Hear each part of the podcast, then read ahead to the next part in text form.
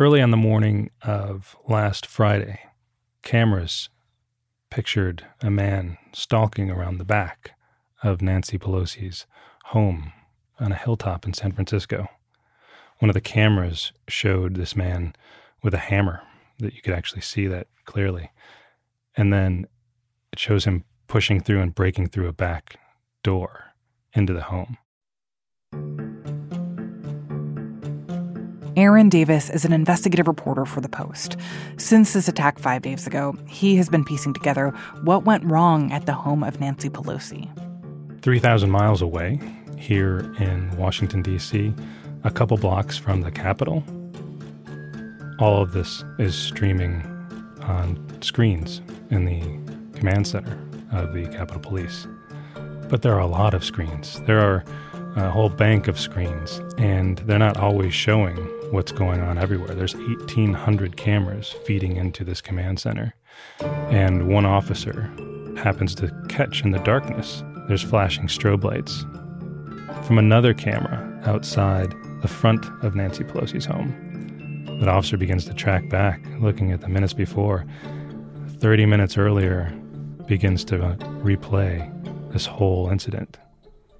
There it is on camera. Someone had broken into the House Speaker's home, the second in line to the presidency. And in that time, had attacked her husband, beat him over the head with a hammer, and San Francisco police were trying to revive him out front.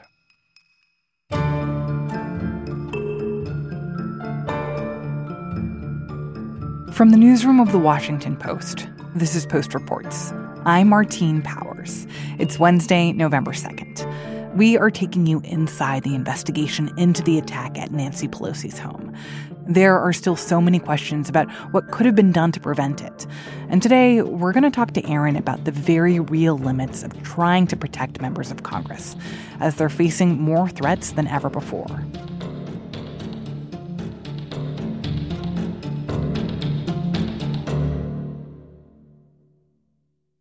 So, Aaron, after David DePape, the, the guy who was accused of this attack, after he entered the Pelosi home, what do we know about what happened then? So, we've learned over the course of a couple charging documents have been released, first by federal prosecutors and this week by the San Francisco district attorney.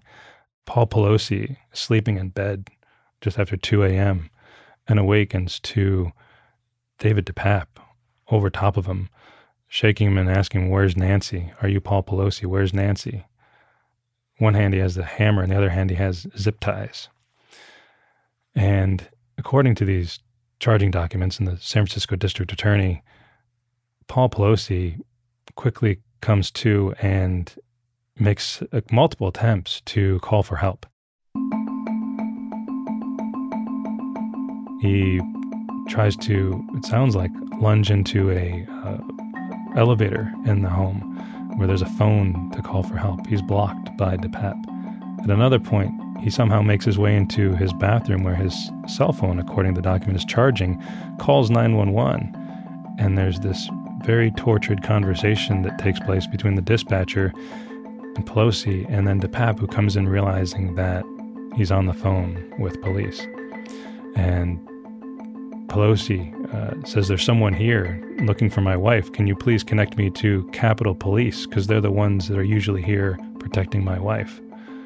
And DePape seems to be agitated, according to the documents, and says, You know, tell him everything's fine. And and Pelosi kind of uh, complies and says, "I'm fine. I don't, you know, don't send police or fire. Everything's okay. There's just someone here." And DePape says, "Tell him I'm a friend." Pelosi says, uh, "Yeah, he's a uh, says he's a friend of Nancy, waiting for my wife, um, but he also wants me to get the hell off the phone." And so, you know, this was the strange dialogue that went on during this 911 call that prompted the operator uh, to say something is amiss here, and you know, this was a put in at first as a well-being check, but she was the one who elevated it and you know to a priority call meaning this was lights and sirens to the home and they got there minutes later and then found DePape and Pelosi there. And then at some point D- DePape actually attacks Pelosi, right? Like, w- what happens there, um, and and and how does this episode conclude? According to the charging documents that were filed uh, this week in San Francisco, we, we now have a much clearer picture of what happened in those moments uh, after the 911 call. Paul Pelosi and David DePape make their way down the stairs, and then they end up in the entranceway of the home on Broadway Street when there's a loud knock at the door from police. Paul Pelosi apparently lunges and opens the door so that police can see what's inside. At that point in time, a fairly bizarre scene of this 82 year old man standing there in what we never told is boxer shorts and a pajama top, holding the hammer with one hand. And David DePape has a hold of the hammer also. And police say, drop the hammer. Paul Pelosi seems to answer the police's command and drops the hammer. David DePape does not, and then pulls back and strikes Paul Pelosi, and we understand in the head, striking him and injuring his skull. How, how is Mr. Pelosi doing now? Well, uh, we've we've learned more details about the you know the, those moments afterward, uh, where he was uh, apparently knocked unconscious for three minutes. That he woke up in a pool of his own blood there in the entranceway. Paramedics took him to San Francisco General Hospital, and he was in intensive care. And to be honest, the speaker's office has been very tight lipped about his status, just saying he's recovering and making strides every day. Last we knew is that he was still in intensive care. So, what's happening now with DePape? Like, he's in custody. What has he been charged with? What do we know about him? David DePape has been charged with a whole host of felonies at this point. If you look at the federal charges, which came out first, they're very much focused about what he intended to do, but didn't have the ability to do to Nancy Pelosi, should she have been there. Uh, but also that he attacked a member, family member of a federal officer. So federally, he's charged with uh, attempted kidnapping of the House Speaker and uh, the attack on Paul Pelosi. Locally, he's charged with attempted homicide of Paul Pelosi, as well as elder abuse and breaking and entering and all of those uh, ancillary charges. And I assume that he's pleaded not guilty so far. He has pleaded not guilty, a public defender. This week he had his first appearance in San Francisco uh, court, and his uh, public defender has entered a plea of not guilty on all of these uh, local charges. Uh, there will be many more court hearings to come. So, Aaron, explain to me why this is a big deal. Because I think a lot of people might have seen uh, this attack on the news and think of it something like, you know, if, if a celebrity was attacked by some random person, um, and why it's different that this is the husband of the Speaker of the House and, and what that means and what the implications are for our government. Yeah, it's uh, it's troubling on a couple levels. Um, there's been a huge shift in, you know, almost avalanche of threats against these members of Congress. And I don't think we've quite caught up yet to the kind of security that may be required for all of these members of Congress going forward. In 2016, there were 900 threats total over the course of a year against all 535 members of Congress. Last year was 9,600 wow. threats. 900 to 9,000? Right. And so the, the numbers are just off the charts. And the single most threatened, uh, repeatedly threatened lawmaker is Nancy Pelosi. She's been demonized by Republicans, uh, called out specifically by former President Trump repeatedly as, you know, this nexus of, of democratic power and therefore, you know, all things bad in Washington, according to the far right. And the the federal charging documents and the local documents make clear that this is not just a random attack, but this was someone who was influenced to go and try to, as he says, talk to Nancy Pelosi. And if she didn't tell him the truth, if she continued to lie to him, he was going to break her kneecaps, so that she had to be wheeled back into Congress, and that would be a, a sign to other Democrats that they had to stop telling lies. And, you know, he said that uh, he was, Democrats he felt were pushing out all this misinformation from Washington. So it's a political attack, right? And secondly, it's also an attack that Capitol Police and no one else saw coming because for all of the many things that this individual, David DePape, has written online, and we've We've looked at them and they're very dark and it's very anti-Semitic. It's racist. It's uh, you know conspiracy theories down the rabbit holes on election uh, fraud and other things. There was not a single mention of Nancy Pelosi in hmm. more than 400 writings that we've looked through. And so that's why it wouldn't have necessarily triggered a red flag or something like that because it wasn't about Pelosi. And so you wouldn't expect that he would show up at her house. Exactly. So you've got 9,000 threats, and this wasn't even one of them. And this is the guy who comes to the speaker's house and breaks in in the middle of the night. So, how many more potential threats are out there against lawmakers? And that's something that my colleagues who cover Congress, you know, have had a lot of conversations with members of the House and Senate in the last few days, and they really do uh, take this very seriously. If it can happen, happened to Nancy Pelosi, they feel it can happen to them. After the break, what Capitol Police say they can and cannot do about these threats to lawmakers. We'll be right back.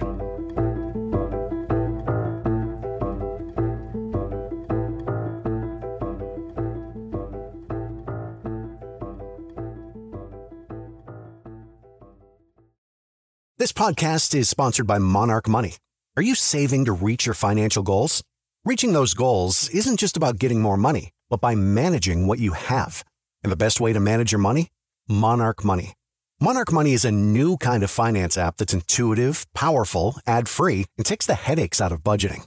Try it free when you go to monarchmoney.com slash podcast. Monarch puts all your accounts, investments, transactions, and finances at your fingertips with a complete view of your finances, you'll gain insights on your spending and find new ways to save. Plus, Monarch lets you customize your dashboard, collaborate with your partner, set custom budgets and goals, and track your progress toward them. See why Mint users are turning to Monarch Money and loving it, and why the Wall Street Journal named Monarch Money the best budgeting app overall. Get a 30-day free trial when you go to monarchmoney.com slash podcast. That's M-O-N-A-R-C-H money.com slash podcast for your free trial monarchmoney.com slash podcast. So, Aaron, you said that there are 9,000 threats against lawmakers, many of them, or perhaps even most of them, against Nancy Pelosi. So, given that fact, you would think that Capitol Police would be more prepared for something like this. Well, uh, to hear Capitol Police say it, and they you know they have this bubble around her as best they can when she's traveling they're with her when she's in in, their, in her home you know, they check out the home, she goes in, they stay there the whole time, and they monitor things continuously. And when she leaves, it's not that. It's a family member. He's, you know, Paul Pelosi, though her husband is not a protectee of the U.S. Capitol Police, does not have a, you know, dignitary protection status, um, the way that, say, the First Lady would have. Um, obviously, her house is not the White House; it's a private residence, and you know there are 535 private residences of lawmakers, and I think we're going to see a, a you know, discussion going forward of you know, what is the uh, requirements, security requirements uh, federally. Should local police be asked in the various jurisdictions to keep tabs on these lawmakers' homes? Um, these are not cheap endeavors. You know, to monitor continuously uh, someone's home would require a significant amount of staff, hundreds of thousands of dollars a year, just in personnel. Um, you know, there is there is this other layer, uh, which is that some of this is still on the lawmakers and on their own families to protect themselves, in so much as they've been encouraged to get home security systems. They've, uh, in fact, they've been told they can get ten thousand dollar reimbursements for security around doors and, and motion sensors and, and distress buttons and those things all installed in their homes. And this is just in recent months. And so a lot of lawmakers have not yet availed themselves of that money to do so. They've also been allowed for a number of years now to use up to a few thousand dollars of their campaign money hmm. uh, to hire for security. You know, after the attacks uh, against Gabrielle Giffords and then um, Representative Scalise, that they could install security systems that the federal government pay for in their district offices. So you've you've got their district offices, you've got their home offices, you've got their homes in D.C., you've got you know all the transit in between all over the country. To have each of them have the kind of security bubble, even close to it, that Pelosi would have, would be a, just an extraordinary amount of money, and that's not even close to what the president or you know yeah. other Secret Service designees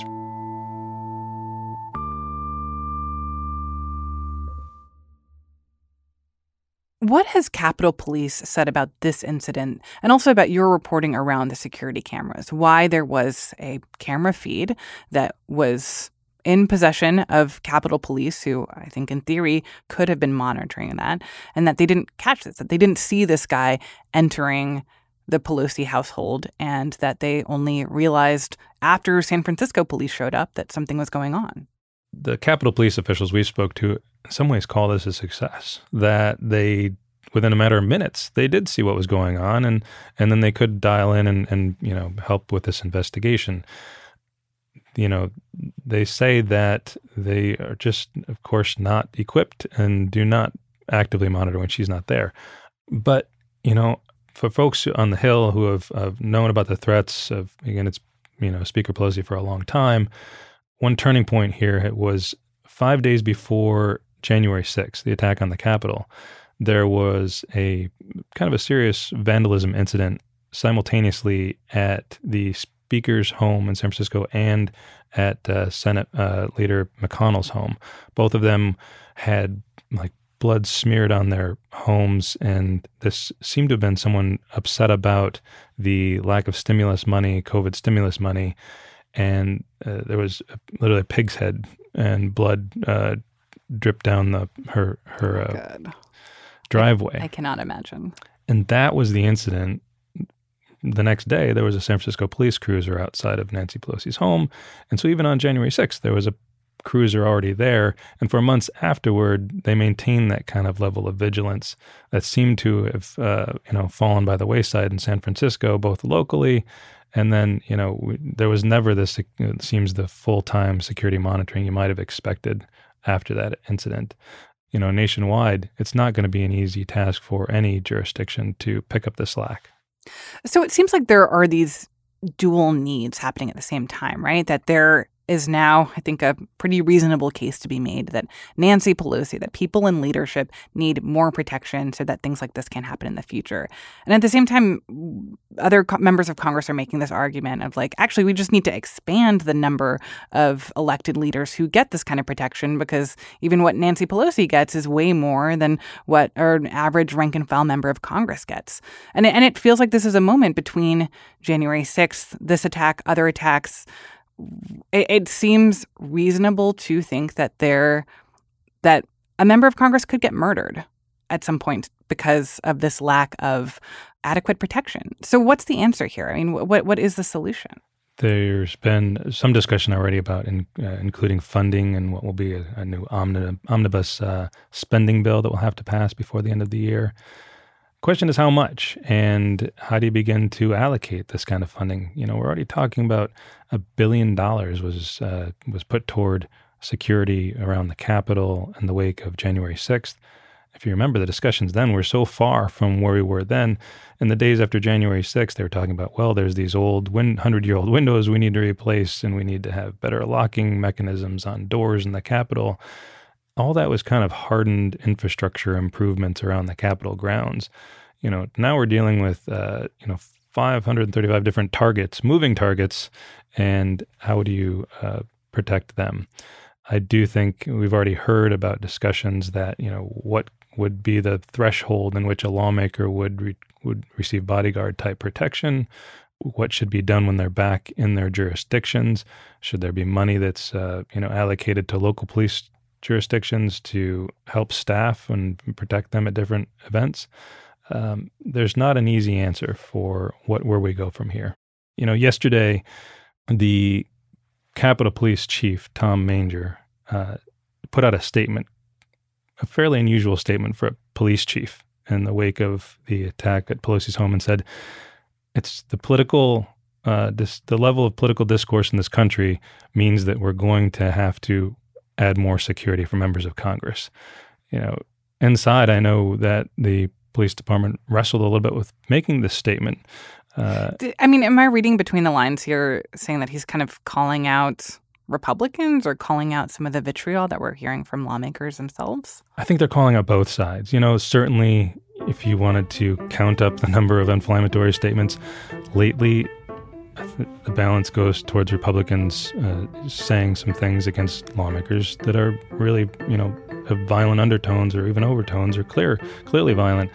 Democrats sometimes do the same thing, and and it really was, I believe, uh, the police chief, the Capitol Police chief, saying, if we do not somehow take down the level of political discourse and cool it down a little bit, the Capitol Police are going to be drowning in threats against lawmakers, and there will be no way uh, to mitigate that.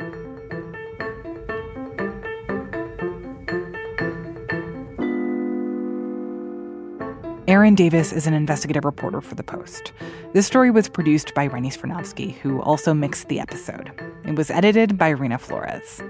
That's it for Post Reports. Thanks for listening. We have had a lot of coverage and post reports about the midterms, and also about the threats and attacks that lawmakers have been facing during this election cycle. If you missed our show about Congresswoman Pramila Jayapal and how she has handled threats to her and her family's safety, I highly recommend going back and listening. I'll put a link to that in our show notes and at postreports.com. I'm Martine Powers, thankful for all the guest hosts that have been taking the reins on the show for the last week. Now I'm back, and I'll be here tomorrow with more stories from the Washington Post.